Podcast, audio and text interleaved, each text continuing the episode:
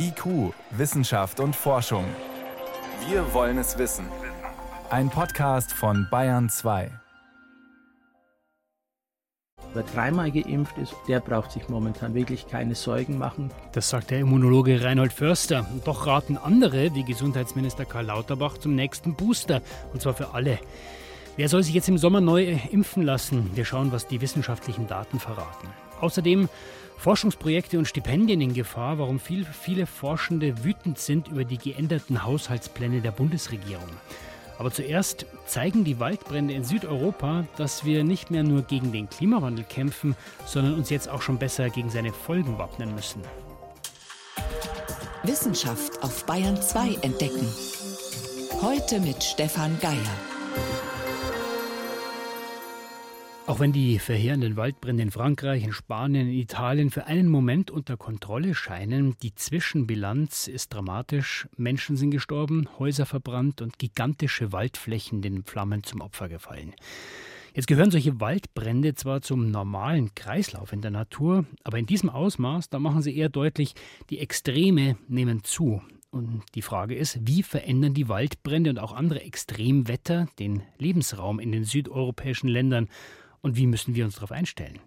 Das konnte ich vor der Sendung Professor Wolfgang Kramer fragen. Er ist Klimaforscher und Ökologe an der Universität in Aix-en-Provence in Frankreich.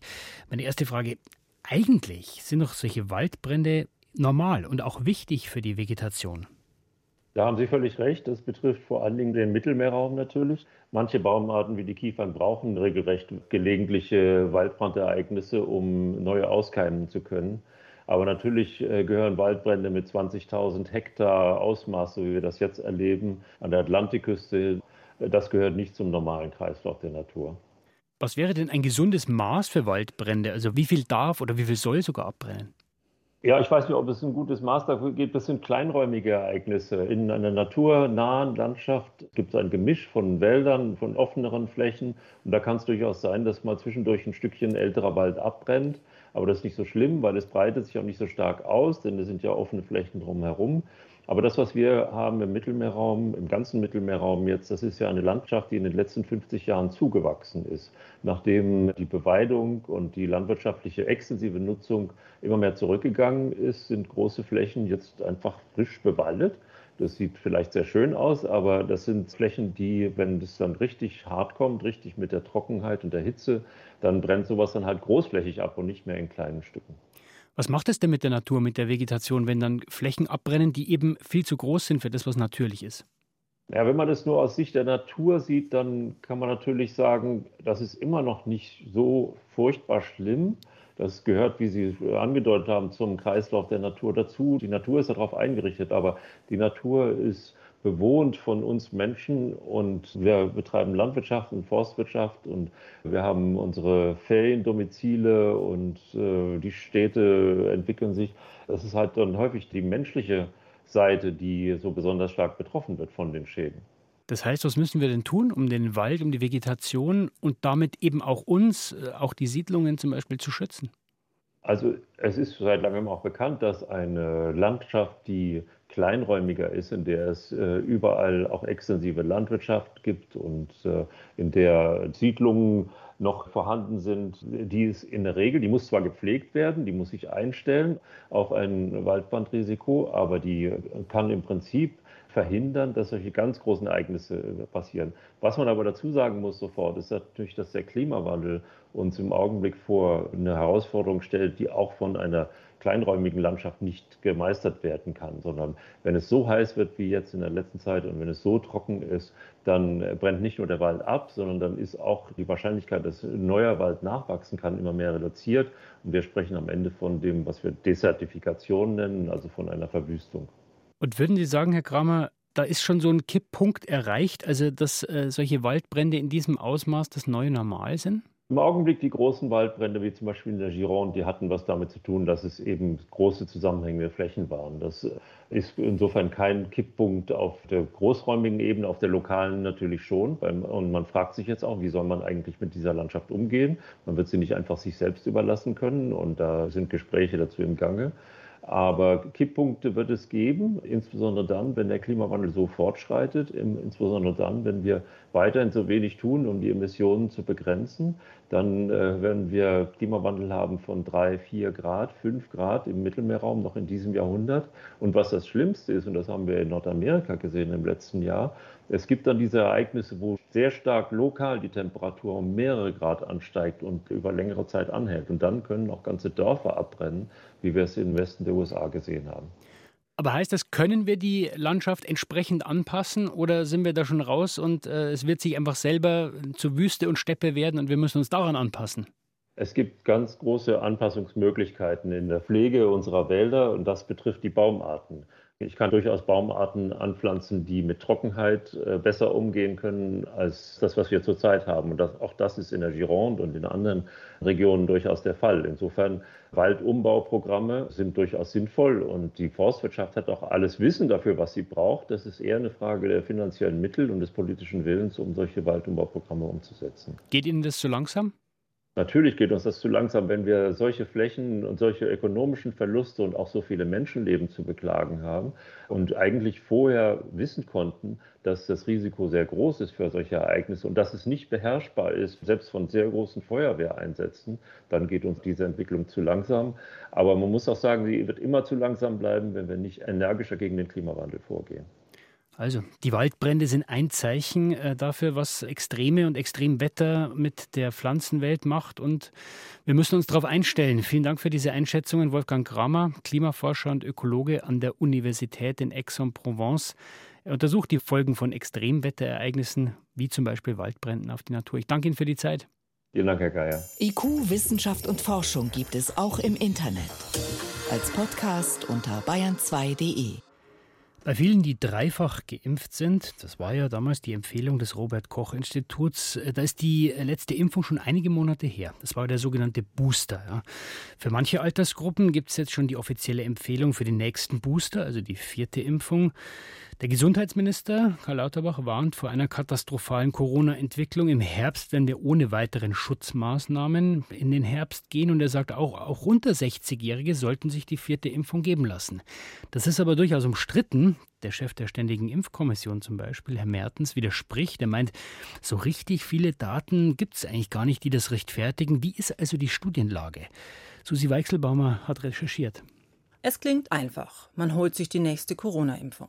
Als Reaktion darauf bilden sich wieder mehr T-Zellen, die körperfremde Stoffe erkennen, und die Zahl der Antikörper nimmt zu. Allerdings die Antikörper, da wissen wir momentan nicht, ob die für irgendetwas gut sind, weil, wie Sie alle merken, infizieren sich viele Menschen dort Dreifachimpfung. Schränkt Reinhold Förster ein. Er ist Immunologe an der Medizinischen Hochschule Hannover. Und wir wissen auch, woran das liegt. Das Spike-Protein von den Omikron-Varianten das hat sich eben so geändert, dass es den bisherigen Antikörpern ausweichen kann. Boostern bedeutet also nicht, dass man sich danach für lange Zeit nicht mehr mit Covid-19 anstecken könne, betont Förster. Egal, ob es sich bei der Auffrischung um einen älteren Impfstoff handelt oder irgendwann um einen angepassten an Omikron. Eine neue Studie aus Israel belegt für Menschen über 60, nach einer vierten Corona-Impfung verschwindet der Schutz vor einer Infektion schon nach sechs Wochen. Aber die Untersuchung zeigt auch, das Risiko einer schweren Covid-19-Erkrankung geht nach Impfung Nummer 4 wieder deutlich zurück. Für jüngere Menschen fehlen noch Daten, doch für bestimmte Gruppen, eben auch ältere, empfiehlt der Hannoveraner Immunologe Förster schon jetzt den Booster nach dem Booster. Klar ist momentan, dass insbesondere die Menschen davon profitieren, die eine Immunschwäche haben. Und es sind solche Patienten, die immunsuppressive Medikamente nehmen müssen. Und zum anderen sind es aber auch Menschen, die alt sind. Auch da wissen wir, dass das Immunsystem im Alter eben deutlich schlechtere Immunantworten macht, als dies bei jungen Menschen der Fall ist. Aktuell haben rund 62 Prozent der Bevölkerung in Deutschland eine Auffrischungsimpfung bekommen. Knapp 8 Prozent Auffrischung Nummer 2. Die EU-Gesundheitsbehörde hatte die Impfung vor wenigen Tagen für alle über 60 Jahre empfohlen. Die Ständige Impfkommission, die für Deutschland zuständig ist, für Menschen über 70 und bestimmte Risikogruppen. Für alle jüngeren, gesunden Menschen sieht die Münchner Virologin Ulrike Protzer keinen dringenden Grund für Impfung Nummer 4. Was man haben sollte, sind drei Impfungen. Das wissen wir von ganz vielen verschiedenen Impfungen. Tetanus, Polio, Hepatitis B, alles, was wir so impfen, geben wir immer dreimal. Und das trifft auch für die Covid-19-Impfung zu. Dann habe ich einen sehr, sehr guten Schutz. Ein angepasster Impfstoff könnte die Immunantwort noch etwas breiter machen, wäre also, wenn dann verfügbar, eine mögliche Option für doch noch eine weitere Dosis. Zwischen den einzelnen Impfungen sollten immer vier bis sechs Monate Zeit sein. Trotzdem sieht Protzer die Zukunft nicht in halbjährlichen Impfungen für alle. Genauso wie der Hannoveraner Immunologe Förster.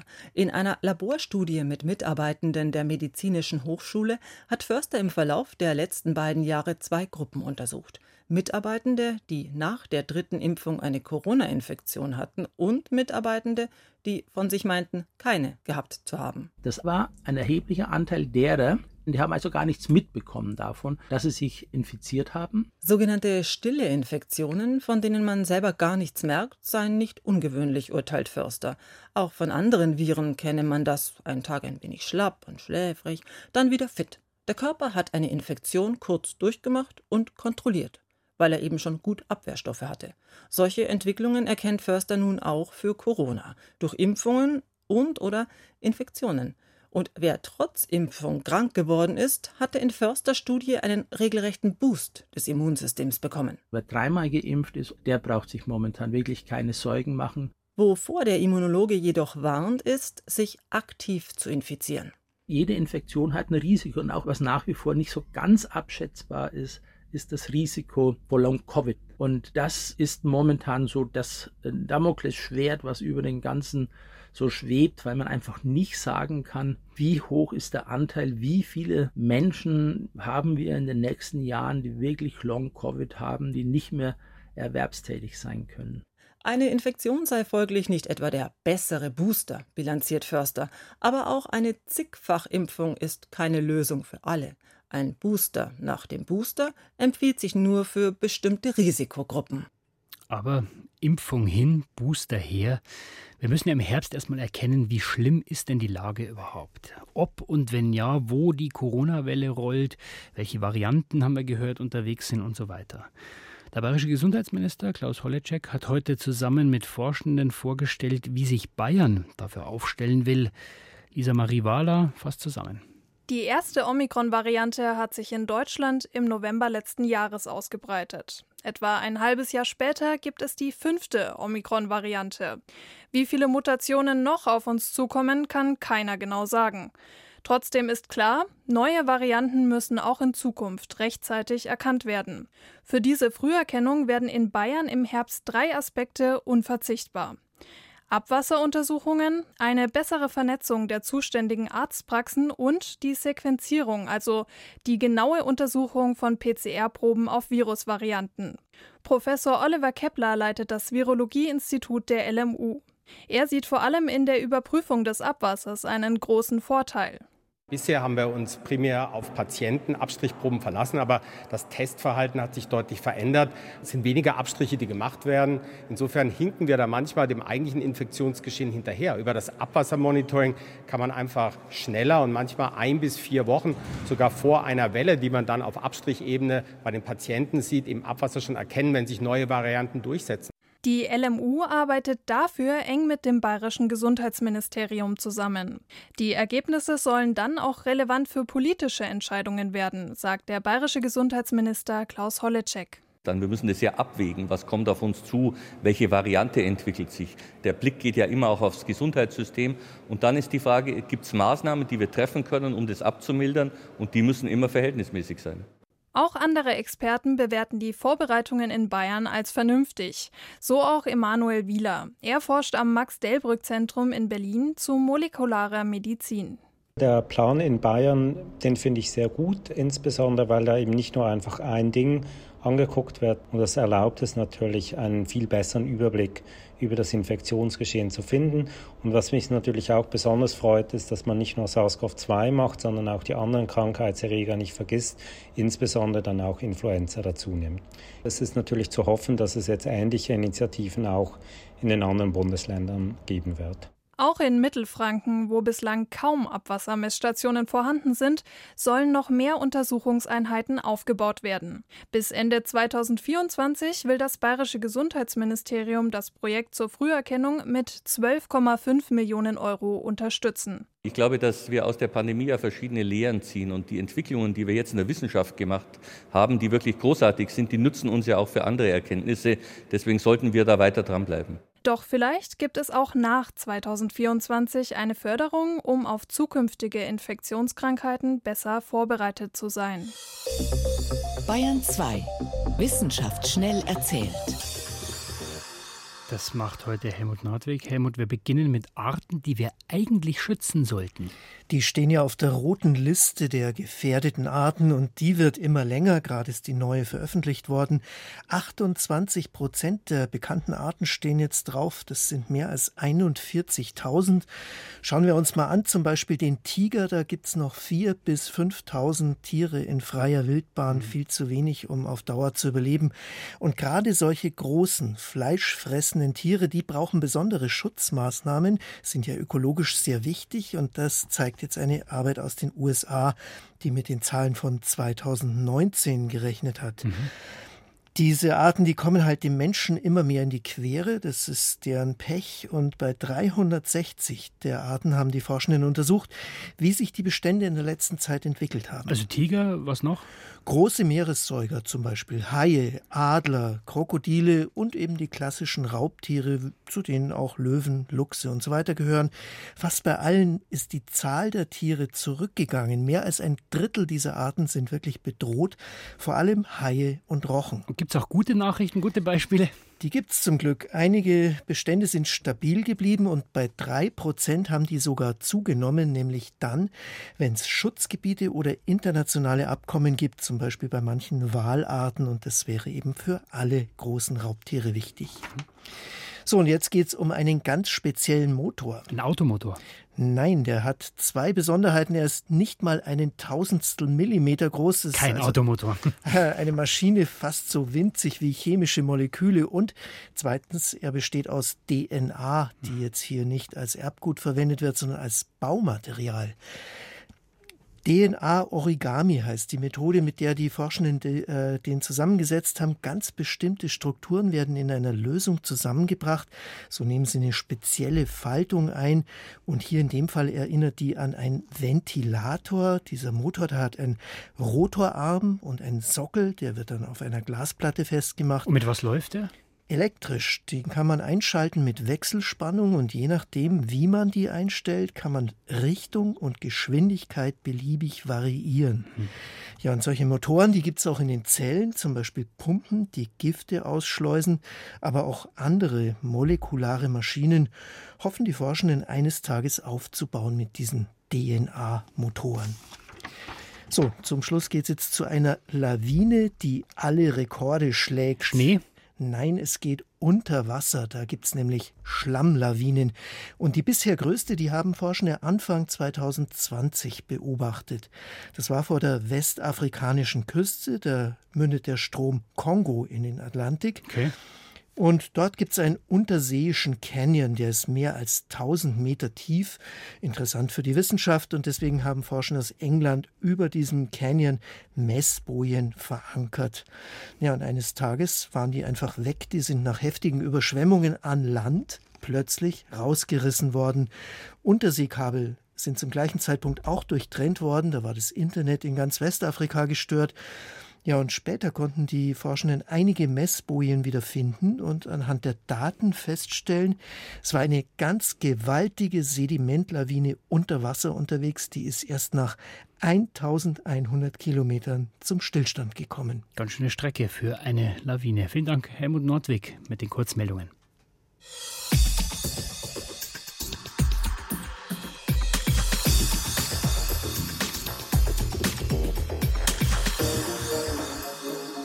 Es brodelt in den Büros vieler Universitäten und Forschungseinrichtungen. Der Grund, die Bundesministerin für Bildung und Forschung, Stark-Watzinger, will die Haushaltspläne nachträglich nachbessern.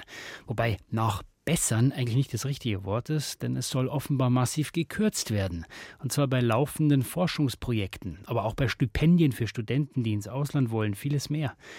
Mehrere offene Briefe sind in den letzten Tagen Richtung der Bundesministerin geschickt worden. Sie möge die Pläne doch erneut überdenken und wirklich nachbessern.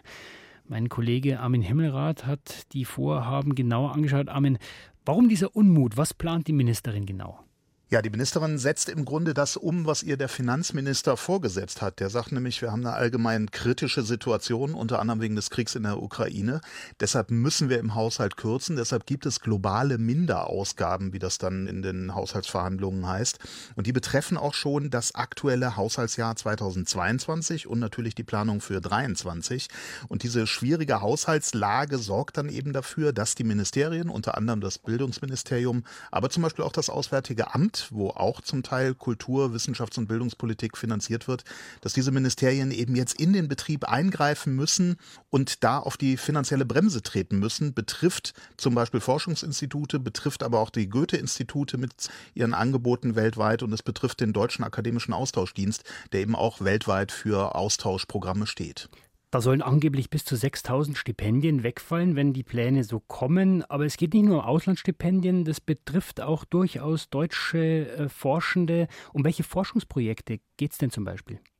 Na, wo es äh, besonders auffällig war oder ist, ist sicherlich der Bereich der Rassismus- und Rechtsextremismusforschung. Da sollten zum Beispiel Netzwerke gegründet werden, die zum 1. Juli starten sollten. Die hängen jetzt so ein bisschen in der Luft. Es gibt ein Projekt zum Beispiel an der Uni Köln, da geht es um Dynamiken von Rechtsextremismus und Rassismus, früher und heute.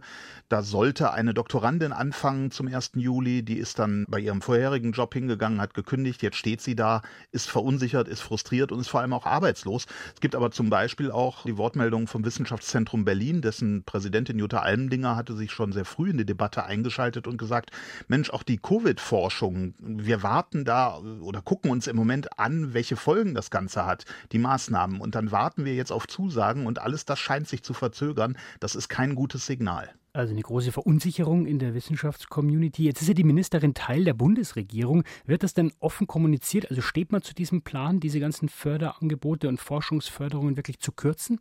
Also die Bundesregierung sagt, das ist gar keine Kürzung, sondern äh, wir, wir ja, haben uns da vielleicht ein bisschen missverständlich ausgedrückt. Wir äh, müssen da nochmal drüber reden.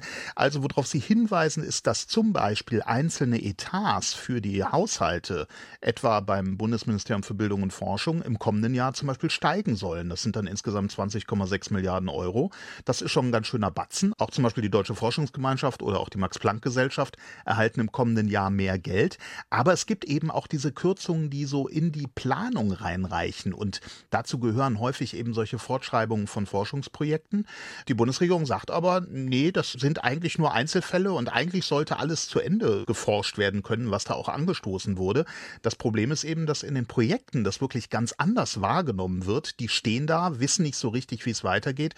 Und von daher würde ich sagen, das ist schon ein Kommunikations Panne mindestens, wenn nicht sogar ein Kommunikationsdesaster der Ministerien generell und speziell auch des Bundesministeriums für Bildung und Forschung. Das heißt, Armin, dein Fazit zum jetzigen Zeitpunkt, ist es jetzt wirklich ja, eine Zeitenwende in der Forschungsförderung oder sind da die Forschenden einfach überrumpelt worden und zu wenig eingebunden worden in diese Entscheidungen?